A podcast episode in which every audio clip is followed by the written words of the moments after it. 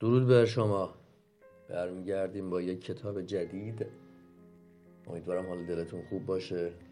امیدوارم همچنان در خانه مانده باشید. با اینکه اعلام کردن که می‌تونیم برگردیم به کسب و کارمون.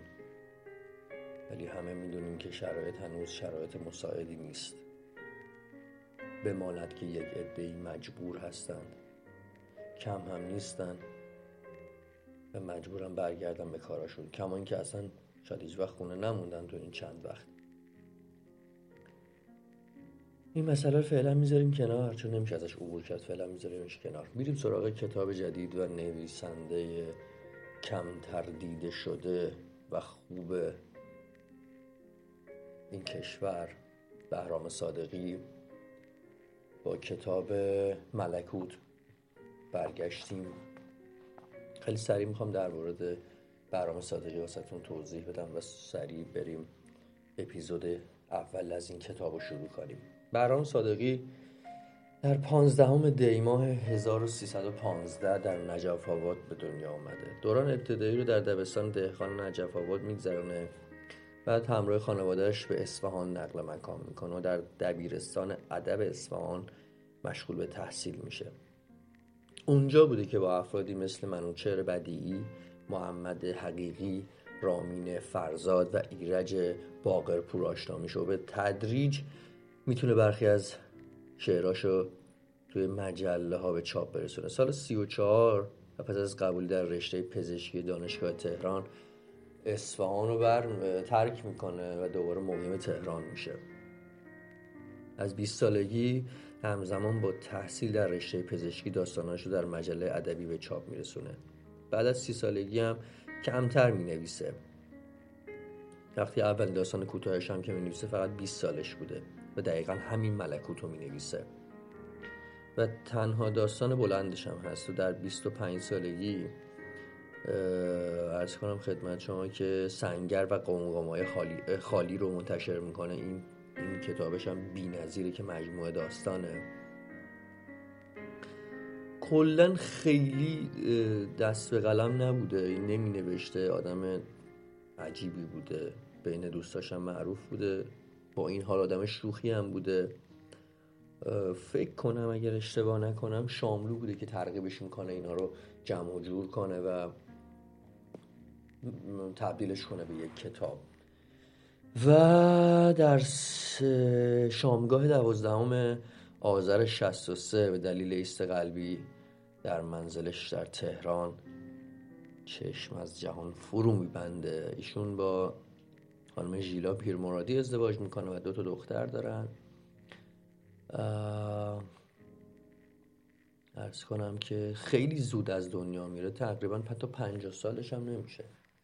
ولی پیشنهاد می‌کنم. واقعا حالا که داریم این داستان الان شروع می‌کنیم به خوندن ولی سنگر و قمقمه خالیش هم بی نظیره من این کتاب رو یکی از دوستانم بهم هدیه داد و ازش ممنونم. و اینجا می‌خوام تشکر کنم از همه بچههایی که کمک می‌کنن به ما که یک مجموعه باشیم. و از یک انسان می‌خوام نام ببرم به اسم صالح زنگانه که اینجا یه میکروفون خیلی خوب به من داده. حالا تا یه مدتی می‌تونم نگهش دارم اگر بتونم یه دونه تهیه کنم و این کار رو سعی کنم با کیفیت بیشتری به شما ارائه بدم. سال ازت ممنونم. حتی اینم نگفتم اون ساله یکی از بهترین گرافیستا و طراحان استان و حتی کشوره اگر برنامه آقای رامبود جوان رو دیده باشید فکر کنم سال گذشته که نه سال قبلیش فکر کنم بود یه سری انیمیشن های کوتاه برای برنامه خندوانه درست می‌کردن. به هر حال هیچ وقت هیچ وقت کوتاهی نکرد از کمک کردن به آدم ها علل خصوص ما و بند سولار اولین لوگوی ما رو طراحی کرد. خیلی از کاورهای cover art های ما رو طراحی کرد برای single track برای آلبوممون. از اینجا ازش تشکر می‌کنم و میریم سراغ کتابمون و بهرام صادقی و ملکوت. عنوان داستان اول اکنون او سخن می‌گوید.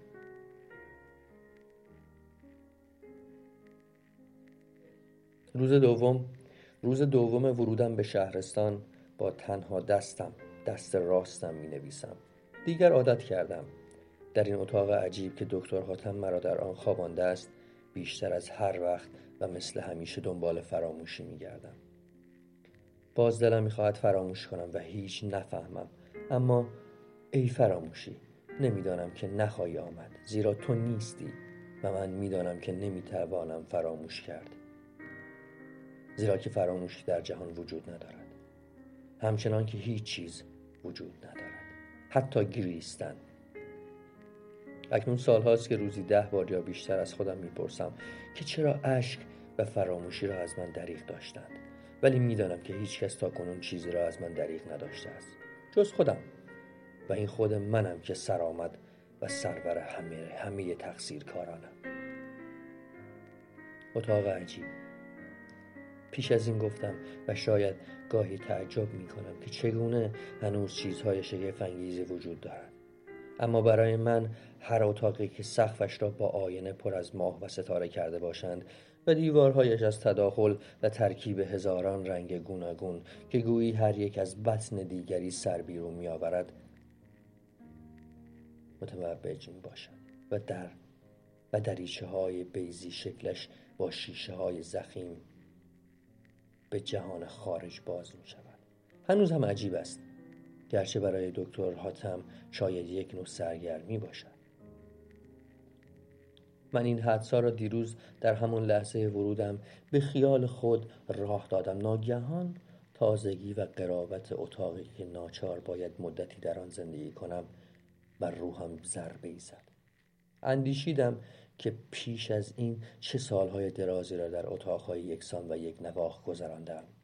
روزها و هفته ها در قصر دور افتاده متروکم در همان پنجدری بزرگی سر تا پا سفید بود. آه آیا باور کردنی است که من 20 سال سی سال چهل سال فقط در یک اتاق زندگی کرده باشم؟